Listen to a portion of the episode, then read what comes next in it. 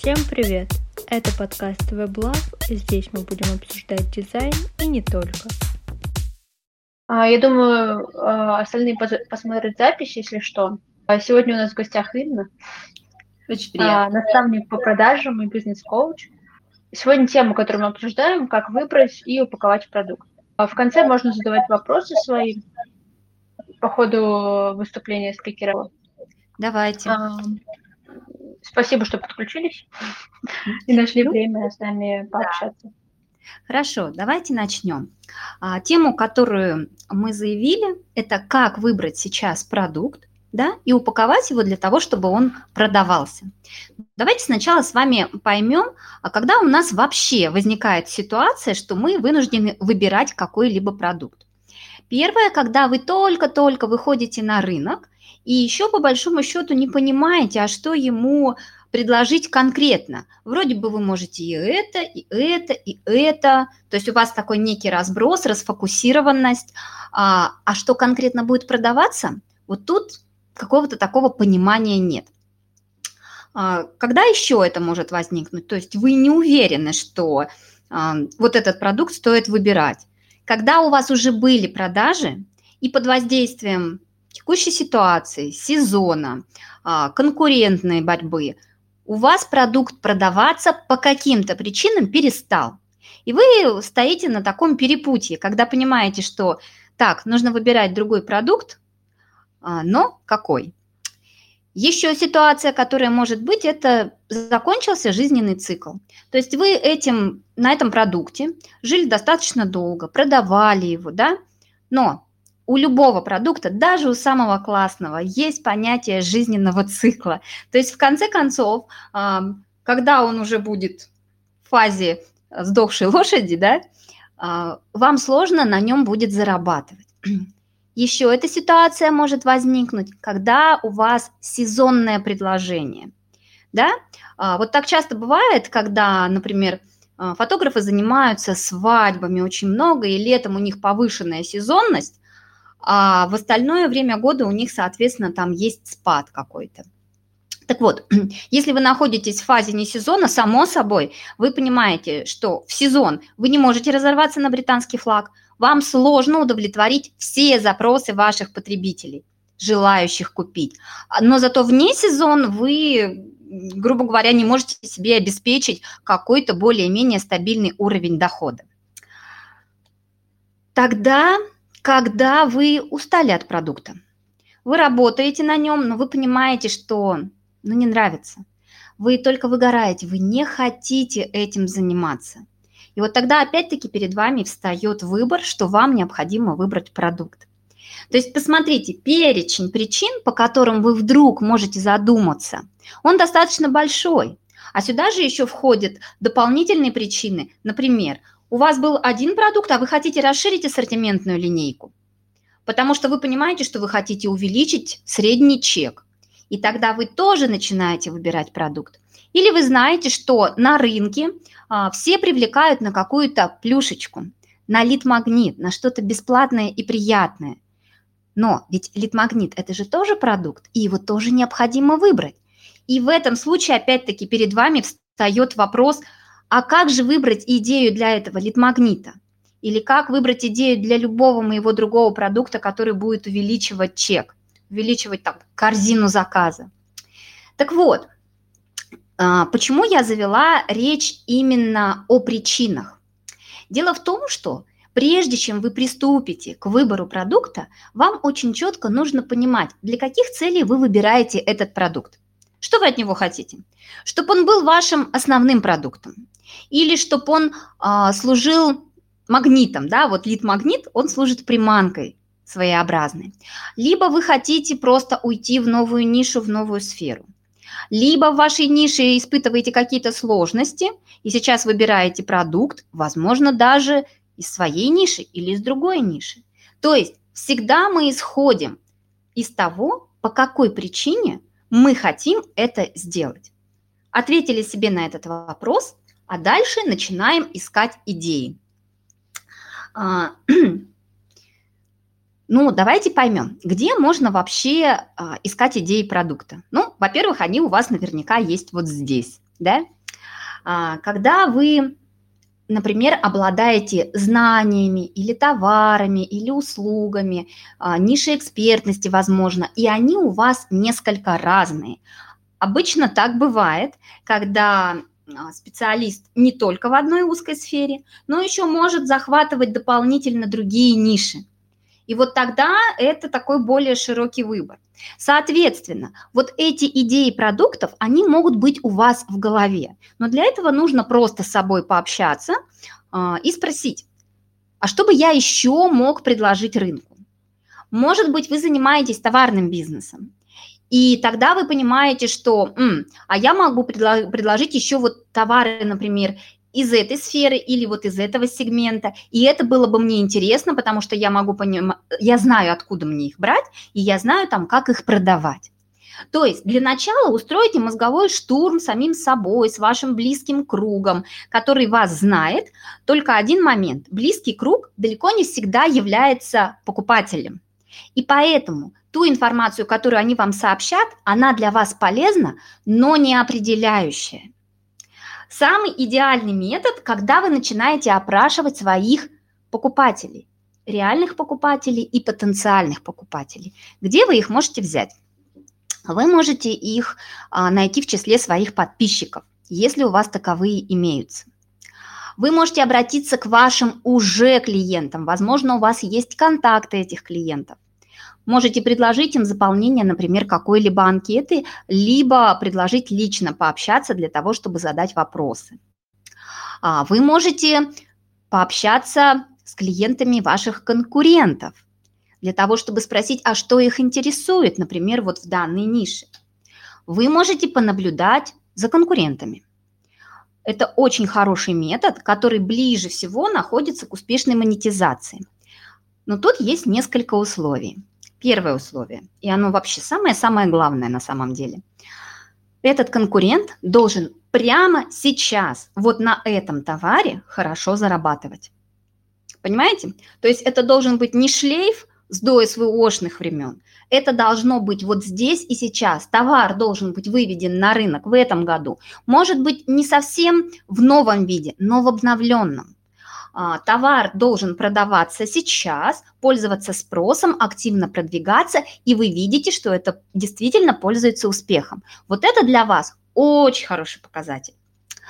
А, дальше вы можете пронаблюдать а, по нескольким конкурентам прямым, да, а можете наблюдать по поведению доноров. Кто такие доноры? Конкуренты – это те люди, которые предлагают товар один в один – как ваш, ну или там плюс-минус, да. А доноры – это те люди, те компании, которые предлагают, скажем так, смежные товары, но у них та же самая целевая аудитория, что и у вас. Например, у вас бухгалтерские услуги, а есть юристы, которые предлагают юридическое сопровождение. И их целевая аудитория, по большому счету, если они работают в корпоративном сегменте, и вы работаете в корпоративном сегменте, то есть с компаниями, у них и у вас одинаковая целевая аудитория. И тогда, наблюдая за ними, вы также можете сделать косвенные выводы, каким образом вам подойти к выбору продукта. Какие вопросы там задают, что им важно. То есть смотрите, когда вы вот опрашиваете, когда вы смотрите информационное поле, что вам нужно понять? Вот самое-самое-самое важное, что сейчас волнует ваших потенциальных клиентов. Потому что ваши задачи – это ваши задачи. А обычно а, каким-то продуктом мы в первую очередь удовлетворяем свои задачи, свои потребности. Но с точки зрения масштабирования это не особо перспективная вещь, потому что я со своими потребностями вдруг окажусь уникальной. Или вдруг, например, из 100 человек а, всего лишь 10 захотят такой товар – а 90 вообще не захотят. И тогда это называется сложно масштабируемая модель, которая достаточно затратна, причем затратна не только по деньгам, но может быть и по времени. Поэтому нужно всегда искать ответ именно у аудитории. Вот давайте рассмотрим ситуацию. Я, к сожалению, с вами близко не общаюсь, и поэтому не могу сказать. А сейчас слушают люди, у которых уже есть какой-то продукт или нет продукта. Давайте предположим следующее – Например, еще нет продукта. Вы новичок, только собираетесь выходить на рынок. И аудитории у вас пока нет. Вот какие действия вам необходимо предпринять для того, чтобы каким-то образом сформулировать идею товара? У вас есть различные чаты, например, где вы состоите. И вы можете там разослать предложение, предложение, просьбу. Помогите мне, пожалуйста, я сейчас нахожусь в выборе товара. Мне бы было полезно, если бы вы помогли ответить на несколько вопросов. Сформулируйте эти вопросы. Какие основные задачи люди перед собой видят? Что им необходимо решить сейчас с помощью, ну, хотя бы ниши, да, в которой вы планируете свой товар? Какой важный критерий для того, чтобы они выбрали в пользу этого товара, а не другого? да, потому что все говорят, я там хочу более качественно. А что значит качество? Это же ведь очень разные вещи. Для кого-то качество э, – это сервис, это доставка, для кого-то качество – это скорость, а для кого-то качество – это, например, качество материалов. То есть это совершенно разные вещи. Так вот, вот это можно как раз конкретизировать. И когда вы опросите 5, 7, 10 человек, вот у вас совершенно точно начнет складываться картинка, а чтобы было интересно. Да, бывают такие ситуации, когда ваша первичная гипотеза может вдруг не подтвердиться. То есть вам товар очень нравится, а, а вы при этом отклика на рынке ну, не находите от слова совсем. Что же делать в этом случае? А, тут зависит от того, чего вы хотите. Если вы хотите обязательно зарабатывать сейчас, то тогда нужно эту услугу, этот продукт, товар видоизменять. Потому что продается то, что покупается рынком. Если уж вам сейчас нужны деньги, значит, нужно сделать такой продукт, который будет пользоваться спросом. Если же вы готовы работать с отложенным эффектом в плане финансов, то есть вы готовы инвестировать свое время, потому что это ваша миссия, это от души, вам это приятно, вам нравится этим заниматься, вы чувствуете вдохновение. И финансы в данном случае, они уходят на второй план. Так тоже бывает вот тогда вы можете сейчас создавать этот продукт, создавать информационное поле этого продукта и спокойно работать на развитие, не заморачиваясь о том, что деньги будут поступать на счет медленно и не совсем прогнозируемо. Вот поняли, да, о чем я? Здесь нужно исходить из того, что же в первую очередь хотите вы. Вы хотите реализации, удовлетворения миссии или вы хотите деньги. И если вы хотите и того, и другого, то тогда нужно искать в зоне вашей миссии, в зоне вашей реализации продукт, который пользуется спросом. Иногда так бывает, что вы получаете информацию и очень-очень расстраиваетесь. Говорите, что, блин, рынку это не интересно, а я не хочу заниматься чем-то другим. А, смотрите, здесь необходимо понимать, опять-таки, вашу собственную цель, а во-вторых, дать себе возможность это прожить, чисто психологически. Потому что не все могут переобуваться в плане товара достаточно быстро, в плане услуги или любого продукта. А, кому-то нужно преодолеть вот это вот разочарование, что, оказывается, его интересы не совпали с интересами широкого рынка. Оказывается, в его потенциальной аудитории, которая у него даже в подписчиках находится, вот этот вот продукт, он интересен только с точки зрения наблюдения, но не покупки. Вот просто дайте себе эту возможность пережить. Это разочарование, оно может вас несколько ударить, но через время, когда вы переживете, когда вы примете эти эмоции, когда вы просто позволите рынку думать по-другому, да, о себе вот так, вы разные, вот тогда снова вернитесь, с какой целью вы хотите сейчас выбрать какой-то новый продукт. Теперь давайте посмотрим другую ситуацию. У вас уже есть продукт, и продажи хорошие, в целом нормальные, но вы хотите больше. Вам нужно развитие, а вы уперлись в некий потолок, либо просто не понимаете, что вам можно сейчас в моменте изменить, чтобы зарабатывать больше. Здесь же есть несколько методов. А, есть метод вообще вывода нового товара как основного, а есть метод расширения корзины, да? То есть когда вы докидываете еще какие-то дополнительные товары и таким образом увеличиваете средний чек. Вот в этом случае – а, я имею в виду вашим, что у вас уже есть бэкграунд в продажах, вам обязательно нужно идти к вашей аудитории. Обязательно рассылайте анкеты по своим старым клиентам и спрашивайте, чтобы им было от вас интересно еще получить. Потому что у вас есть определенная лояльность с их стороны, определенный уровень доверия, и вы быстрее всего получите от них адекватную информацию. А еще внимание, здесь есть такой очень важный момент. Они уже голосовали за вас рублем. Для них это нормальное поведение, и вам придется прогревать их по сроку значительно меньше, чтобы их подвести к покупке. Поэтому здесь всегда идите от клиентов. А, и следующая ситуация. Продажи были, сейчас нет. У вас опускаются руки. Понимаете, что продукт надо выводить какой-то новый, а, но вам сейчас сложно это делать. Вот вам как раз нужно начать конкретно с конкурентов и посмотреть, что сейчас творится на конкурентном рынке в вашей нише. Может быть, даже расширить ниши, если у вас есть такая возможность. А, то есть вы обладаете всем арсеналом для того, чтобы посмотреть в другие ниши. У вас есть знания, у вас есть, например, поставщики, потенциальные поставщики, да, потенциальные покупатели, налажены какие-то каналы, были, по крайней мере, и вам там будет быстрее всего сработать. Вот идите тогда в первую очередь в сторону конкурентов. А, определите идею от конкурентов и, соответственно, будете уже делать пробросы для того, чтобы проверить спрос среди бывших, например, клиентов. Вот, давайте немного отрезюмируем. Итак, для начала вы задаете себе вопрос, зачем мне новый продукт. После этого вы смотрите по рынку, какие вообще сейчас идут продукты.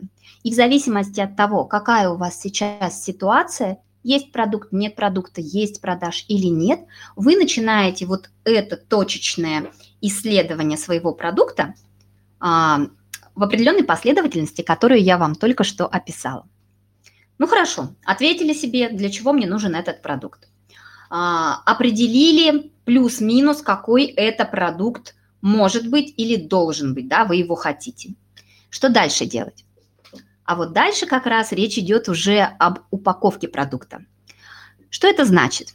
А, часто на рынке упаковка продукта воспринимается, знаете, как сайт. Это какая-то вот визуальная такая составляющая. Сказать, что это неправильно, я не могу. Но дело в том, что это не основное. Начинать следует совершенно другого. Что такое вообще упаковка любого продукта, да, когда мы говорим с точки зрения продаж? Это, смотрите, информативная обертка. Не просто обертка красивая, информативная. Что значит информативная? Когда человек хоть что-то покупает, он покупает это с определенной целью. Так вот, он, покупая данный товар, обращая внимание на данный товар, должен сразу же понимать, что вот эта цель, которую он хочет, она ему близка и она будет удовлетворена. Это я сейчас о чем? Это я как раз о самом глубинном уровне, о смыслах. Для того, чтобы наша вот эта вот визуальная упаковка, про которую говорят все, сработала на нашего потенциального клиента, нужно начинать со смыслового слоя упаковки. В упаковке вообще три слоя. Первый, основной, это смысловой. Дальше идет визуальный слой. А вот третий слой – это уже технический. Это как раз если у вас услуга, то что входит в эту услугу технически? Количество встреч, длительность встреч, консультация, а, ведение, например, там, сдача отчетности. Вот это технический слой, это не ядро услуги. Понимаете? Это уже описание. Есть рассрочка, нет рассрочки, какая доставка, какой сервис, какое сопровождение, как быстро вы отвечаете на вопросы. Это все технические составляющие. И они не составляют основу упаковки нашего продукта. Они не составляют базу для продажи нашего продукта. Они лишь просто дают информацию клиенту, когда он уже практически на 70-80% на 80% принял решение, и дальше ему необходимы нюансы. Начинаем мы именно со смыслового слоя. А что это значит? Вот я вам буквально несколько минут назад сказала, что а, любой продукт покупается с определенной целью, с определенным результатом. Ну, например, смотрите, вот у меня кружка, да? Кружка для чего? Ну, вообще-то, чтобы из нее пить. Но а, для чего я ее себе взяла? Я взяла себе, во-первых, достаточно большую кружку, чтобы в нее входило много воды, потому что я стараюсь соблюдать питьевой режим, чтобы мне не нужно было постоянно ее наполнять и бегать от своего рабочего места, да? Поэтому я взяла увеличенный объем. Следующее. Мне нравится ее цвет. Он такой жизнерадостный, яркий, и он мне приносит удовольствие. Каждый раз, как я ее беру, я немножко улыбаюсь вот этому маленькому солнышку, потому что, к сожалению, в Москве, ну, не так много солнца зимой. Следом, мне нравится, как у меня на столе выглядит этот цвет. Я испытываю моральное удовлетворение. Вот смотрите сразу, сколько я результатов э, удовлетворила да, для себя, какие задачи. Дальше. Мне приятно, какой она формы, потому что она мне приятна на ощупь. То есть для меня любой предмет, который мне попадает в руки, мне важны тактильные ощущения. Я хочу, чтобы мне было приятно тактильно, приятно моему глазу, ну и удовлетворяло какие-то а, базовые вещи, как она не протекает, это же все-таки кружка, и мне приятно из нее пить достаточно большой объем. Вот. Вот смотрите, сколько результатов даже у такого простого предмета, как кружка. И я уверена, кстати, что у вас тоже практически у каждого есть любимые кружки, нелюбимые кружки. Возможно, вы просто об этом не подумали. Если же мы говорим а, про услугу, ну, например, а, услуга, пусть это будет какая-то услуга графического дизайна. Что человек хочет получить, когда он заказывает графический дизайн, вот неважно чего, это может быть там сайт, еще что-нибудь. А, он хочет вроде бы получить некую там картинку, да? А для чего ему это нужно? Картинка – это средство достижения какой-то цели. А какая цель? Обычно, когда клиент говорит, я хочу сайт – да, и начинает вам описывать, какой он хочет сайт, что он говорит этим? Сайт – это отражение моего личного бренда. Я хочу донести какое-то мета-сообщение. То есть я хочу, чтобы а, человек, который зашел на сайт, сразу понял, что я, например, авторитетен, что я люблю качество, либо что я люблю порядок, педантичность, что у меня там все по полочкам. То есть он хочет транслировать свои ценности. А для чего ему это нужно? Для того, чтобы человек, который зашел на сайт, попал дальше куда-то, в какую-то, возможно, социальную сеть, или, возможно, записался к нему на консультацию, например, да, или пришел в его магазин. То есть, чтобы под воздействием вот этого образа человек двинулся дальше по цепочке продаж. В основном вот такая цель, да? Но если мы сейчас сухую выжимку возьмем, то какая основная цель? Чтобы потенциальный клиент это увидел – и захотел купить сразу, без длинных предисловий. Может ли этому способствовать сайт и его визуаль, визуальная составляющая? Ну, конечно, может, да. Если сайт сделан плохо, а вы продаете дорогой продукт, то, ну, как бы вот не сходится план выражения и план содержания, правда же? Таким образом, смысл, который закладывает клиент, это удовлетворение вот этой потребности. Сделать такой сайт, чтобы увидели и захотели, увидели и купили. Так вот, вот это вот и есть смысловой слой. Вот эти основные задачи, которые человек хочет решить, закрыть, когда он покупает ваш продукт. А все остальное – это уже наслойка вот на следующее, следующее, следующее. А, если вы, например, занимаетесь визуальным оформлением а, ленты в инсте, да, для чего это нужно? Опять-таки, для создания определенного образа. Зачем образ создается?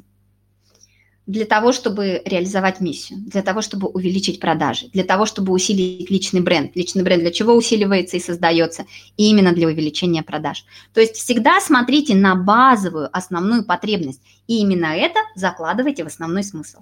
Будут еще второстепенные. Если здесь приятно держать в руках большой объем, прочное, да, то второстепенные смыслы будут это красивый цвет, э, жизнеутверждающая надпись, которая радует, а, ну что еще? Ну, форма может быть, да? Вот это будет уже вторично, но это тоже те самые смыслы, которые помогут вам продать.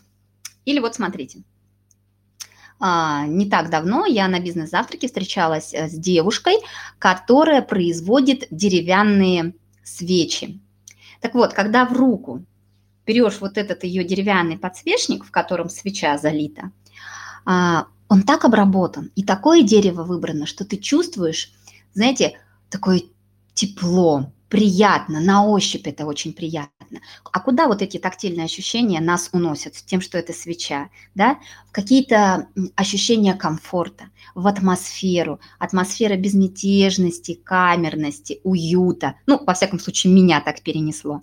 Так вот, когда человек рассказывает про эту свечу, деревянных свечей много. Они продаются практически везде. Красивых свечей тоже много. Что на меня будет воздействовать? Вот этот самый смысл, что вот эта свеча – это как будто бы ваш самолетик в те ощущения, которые вы себе хотите подарить. В эту атмосферу, а, в это расслабленное состояние, если вы, например, постоянно работаете и вам необходимо расслабляться. То есть вот этот смысл будет для меня важен. А техническая характеристика, из какого вида дерева она сделана, для меня по большому счету уже и не имеет значения. Так вот, вам нужно про ваш продукт выписать все возможные смыслы. Когда вы проводите мозговой штурм, этих смыслов может быть достаточно много. Если вы уже опросили клиентов, у вас уже точно есть какие-то самые популярные варианты. И вот это как раз будут основные смыслы.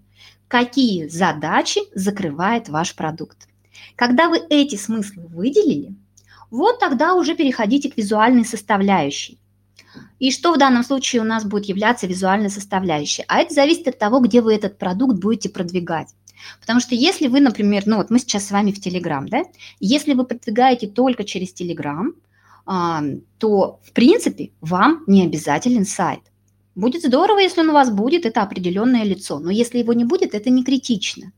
И тогда каким образом мы доносим продукт, если это, например, не товар, который можно как бы пощупать, да, а это услуга а, с помощью текстов, с помощью наших рассказов о нем, с помощью эмоций. И вот в эти тексты, вот в эти рассказы, вот в эти эмоции мы вкладываем как раз вот то, что я вам рассказала, когда рассказывала про кружку, про свечу, да, про услугу, которую вы оказываете.